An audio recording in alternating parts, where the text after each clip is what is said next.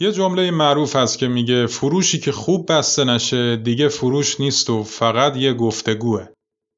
سلام. شما در حال شنیدن اپیزود هفدهم پادکست دوپامین هستید و من احمد جنتی هستم میزبان شما در این پادکست. در ادامه موضوعات مربوط به چهارمین گام متقاعدسازی که تحویل درست پیام به مغز تصمیم گیرنده بود می‌رسیم به موضوع مهم بستن مذاکره و فروش.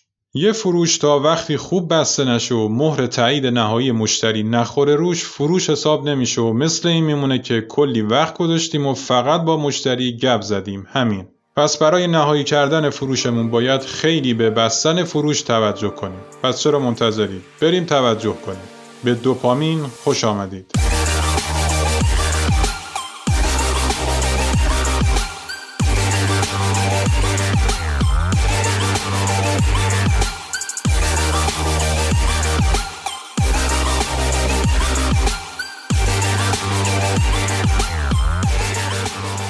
موضوع بستن فروش تو خیلی از متدهای فروشی جزء موضوعهای داغ محسوب میشه و یه عالم توصیه و دستورالعمل دربارش گفته شده که با یه جستجوی ساده تو اینترنت می‌تونیم مطالب زیادی رو دربارش پیدا کنیم. مطالبی که خیلی هاشون درست و مفید هستن و رعایت این نکات ما رو به سمت نهایی کردن فروشمون هدایت می‌کنن و باعث میشن گام بستن فروش رو اصولی و درست با موفقیت پشت سر بذاریم. ولی ما تو این قسمت می‌خوایم نگاه علمی تر به این قضیه داشته باشیم و از دید neuromarketing به موضوع بپردازیم و ببینیم وقتی مشتری به این مرحله می‌رسه تو مغزش چی میگذره و ما باید چیکار کنیم تا هر چی تا اینجا رشته کردیم پنبه نشه. مرحله بستن فروش زمانیه که مشتری نسبت به گفته های ما سوالات یا صحبت کرده که نشون دهنده تمایل مشتری برای خرید کردنه. اینجا مشتری خیلی به لحظه تصمیم نهایی برای خرید نزدیک شده و فقط یه هل کوچیک می‌خواد که بندازیمش تو سرازیری متقاعد شدن و جواب بله رو ازش بگیریم. به باور neuromarketing برای اینکه این اتفاق بیفته باید این سه کار رو انجام بدیم. اول مجدد بهش بگیم چرا باید از ما بخره. دوم ازش بپرسیم نظرش درباره پیشنهادمون چیه و منتظر پاسخش بمونیم. و سوم ازش درباره قدم بعدی بپرسیم و مجدد منتظر بمونیم تا پاسخ بده. حالا بریم هر مرحله رو یکم بیشتر توضیح بدیم تا دستمون بیاد دقیقا چی کار باید بکنیم.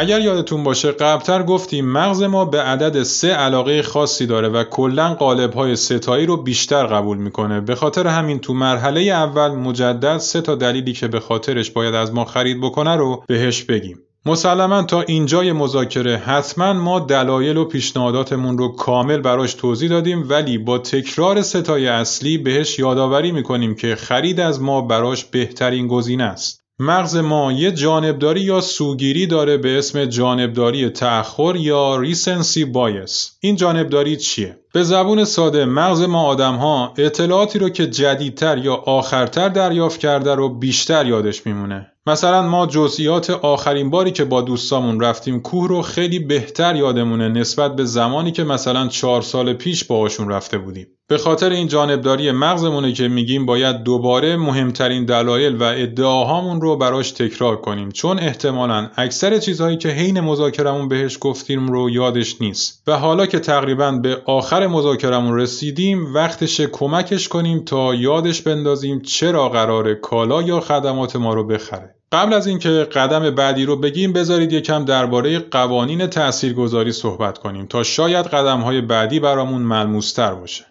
یادتونه تو اپیزود چهاردهم درباره قوانینی صحبت کردیم که رابرت چیالدینی در کتاب تاثیرش گفته بود. چیالدینی تو اون کتابش میگه اگر می‌خوایم روی دیگران تاثیر بذاریم باید 6 تا قانون رو رعایت کنیم. و ما تو اپیزود 14 هم هر 6 تا قانون رو توضیح دادیم ولی الان می‌خوایم از یکی از اون قانون ها استفاده کنیم تا فروشمون رو بهتر و مثبتتر ببندیم. قانون پایداری و تعهد یا Law of Consistency رو یادتونه؟ این قانون میگه که اگر ما چیزی رو بگیم یا بهش باور داشته باشیم تو تصمیمات آیندهمون تاثیر داره و یه نوع تعهد نسبت به گفته های قبلیمون در ما ایجاد میشه. برای اثبات این قانون یه روانشناس به نام توماس موریارتی یه تحقیقی رو تو یکی از سواحل نیویورک انجام داد.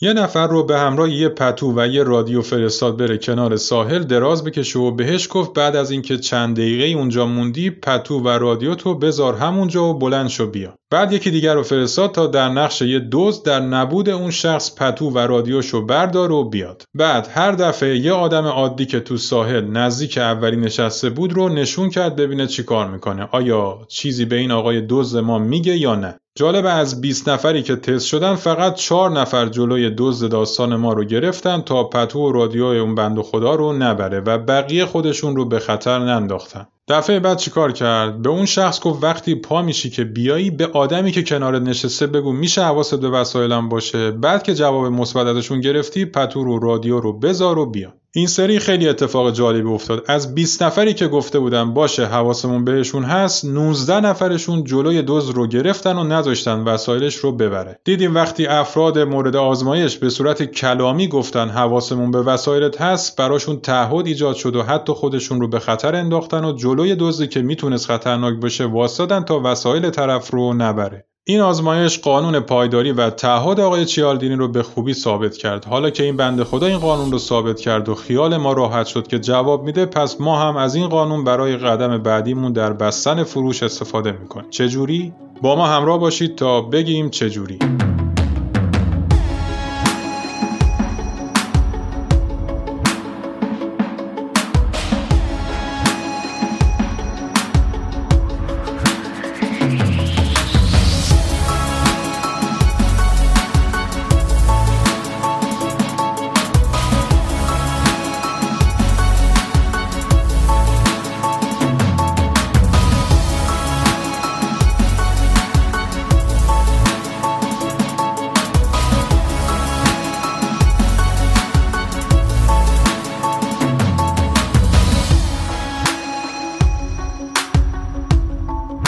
گفتیم بعد از اینکه سه تا دلیلمون رو برای مشتری تکرار کردیم قدم بعدی اینه که ازش بپرسیم نظرش چیه و صبر کنیم تا پاسخمون رو بده.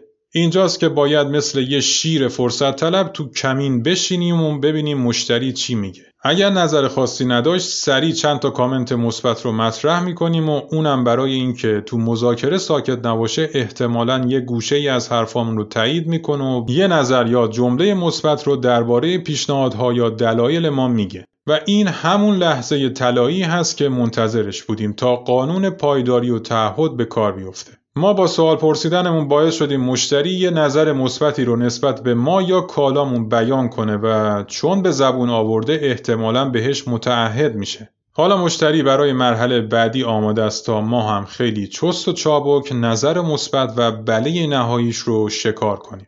خب سوال پیش میاد اگر مشتری بعد از سوال ما شروع کرد به حرف زدن چیکار کنیم هیچی جای نگرانی نیست اصلا هم نباید بترسیم و ساکت و با علاقه بشینیم ببینیم چی میگه تجربه نشون داده حتما در این فاز از مذاکره مشتری هم به خاطر جنبه های انسانی که ما آدما داریم برای اینکه تا حدودی با ما همراهی کنه حداقل یکی دو جمله مثبت درباره ما و پیشنهادمون میگه. خب حالا بهترین موقع است که ما هم پالسای مثبتمون رو شروع کنیم و مشتری رو ببریم به سمتی که خودش نظرات مثبتش رو بیان کنه و موتور قانون پایداری و تعهد در مغزش روشن بشه. تو مواجهه با همچین مشتریای حواسمون باشه که ما اول نظرات مثبتمون رو بهشون تحمیل نکنیم و اونه که باید شروع کننده باشه. خیلی خوب میشه اگر وقتی مشتری داره صحبتهای مثبتش رو میگه غیر از ما افراد دیگه هم حضور داشته باشن و به عنوان شاهد صحبتاش رو بشنون. اون موقع است که دیگه حتما قانون تعهد کارش رو به درستی انجام میده و خیلی کم پیش میاد که مشتری زیر حرفش بزنه و مجبور تاییدی که به ما داده رو تا انتها ببره جلو و ازمون خرید کنه. شاید بپرسید اگر مشتری هیچ نظر مثبت یا کامنت خوبی بهمون نده چی؟ بازم نگران نباشیم. هیچ دشواری وجود نداره. تو همچین شرایطی بوی مخالفت میاد و مشتری به نگفتن نزدیک شده. اینجا باید دستورالعملی که تو اپیزود قبلی یعنی مدیریت مخالفت مشتری گفتیم رو جلو ببریم و قالب بندی مخالفتش رو عوض کنیم و مجدد بیاریمش تو مرحله بستن فروش. خب حالا که مشتری رو مجاب کردیم که نظراتی همسوی ما بیان کنه و درگیر قانون تعهدش کردیم وقتشه که خیلی شیک ببریمش تو مرحله آخر و ازش بپرسیم حالا قدم بعدیمون چی باشه. تو مرحله آخر بستن فروش ما باید یه تغییر مهم داشته باشیم و اونم اینه که دیگه نگیم من یا شما. تو این مرحله همه چیز رو با زمیر ما بیان کنیم. دلیلش اینه که ما تقریبا اعتمادش رو تو مرحله قبلی به صورت کامل جلب کردیم و الان تو یه تیم توپ می‌زنیم و قصد داریم با همفکری هم قدمهای بعدی خریدش رو براش مشخص کنیم. باید ازش بپرسیم خب به نظرتون باید چیکار کنیم یا درباره خرید یک یا چند تا از کالاهامون ازش بپرسیم و از این جور سوالها مطرح کنیم تا صحبتاش رو بشنویم. تو این مرحله خیلی مهمه که نسبت به معامله و خریدی که مشتری انجام میده به مشتری وقت کافی رو بدیم و واقع گرایانه به قضیه نگاه کنیم.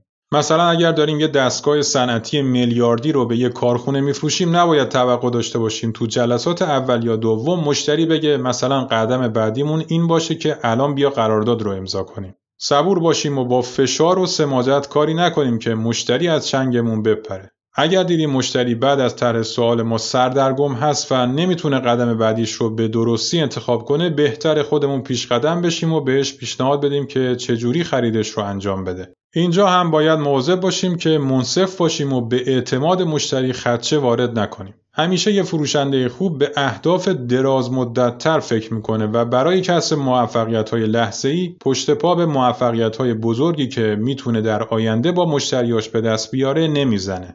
وقتی قدم های بعدی رو با مشتری بستیم و نوع و میزان خریدش رو مشخص کردیم وقتشه که مجدد یه سری چیزها رو تکرار کنیم که باز کمکش کنیم که در زمان تحویل دچار فراموشی نشه. و نگه فلان چیز رو من نمی‌خواستم و نگه من یادم نیست که همچین چیزی رو سفارش داده باشم و از این حرفا. مجدد لیست خریدش، قیمتها، تخفیفات و میزان سودی که گیرش میاد رو مرور کنیم و در خصوص نوع تصفیه و زمان تصفیه همه چیز رو شفاف و بدون تعارف با مشتری میبندیم و ازش تایید مجدد می‌گیریم. خیلی خوب میشه تو این مرحله قدم بعدیمون تو مراجعه بعد رو هم براش مشخص کنیم. مثلا بگیم اگر میشه تا سری بعد که خدمتتون می‌رسیم درباره این کالایی که براتون توضیح دادم ولی تو سفارش الانتون نذاشتید فکر کنید تا بعدا دربارهش صحبت کنیم و می‌تونیم تو سری بعد به سبد خریدتون اضافه کنیم.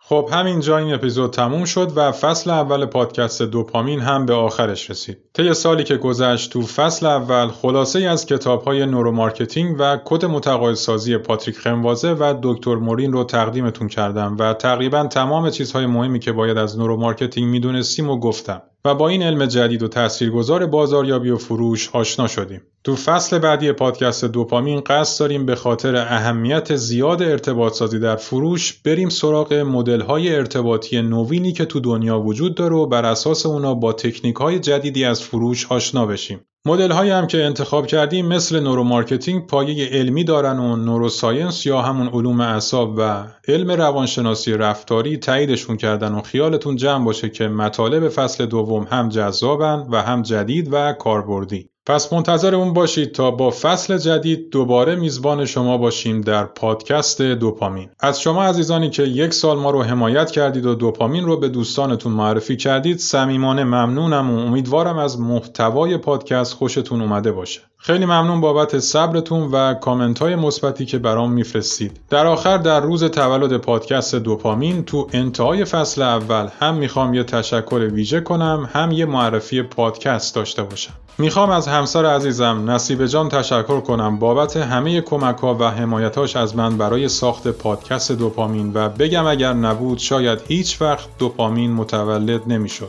و همین که پادکست خوب خودش رو معرفی کنم. پادکست زبانشناس. نصیبه یه زبانشناس و تو پادکست زبانشناس سعی می‌کنه جالب ترین چیزهایی که درباره زبان وجود داره رو به زبان خیلی ساده توضیح بده.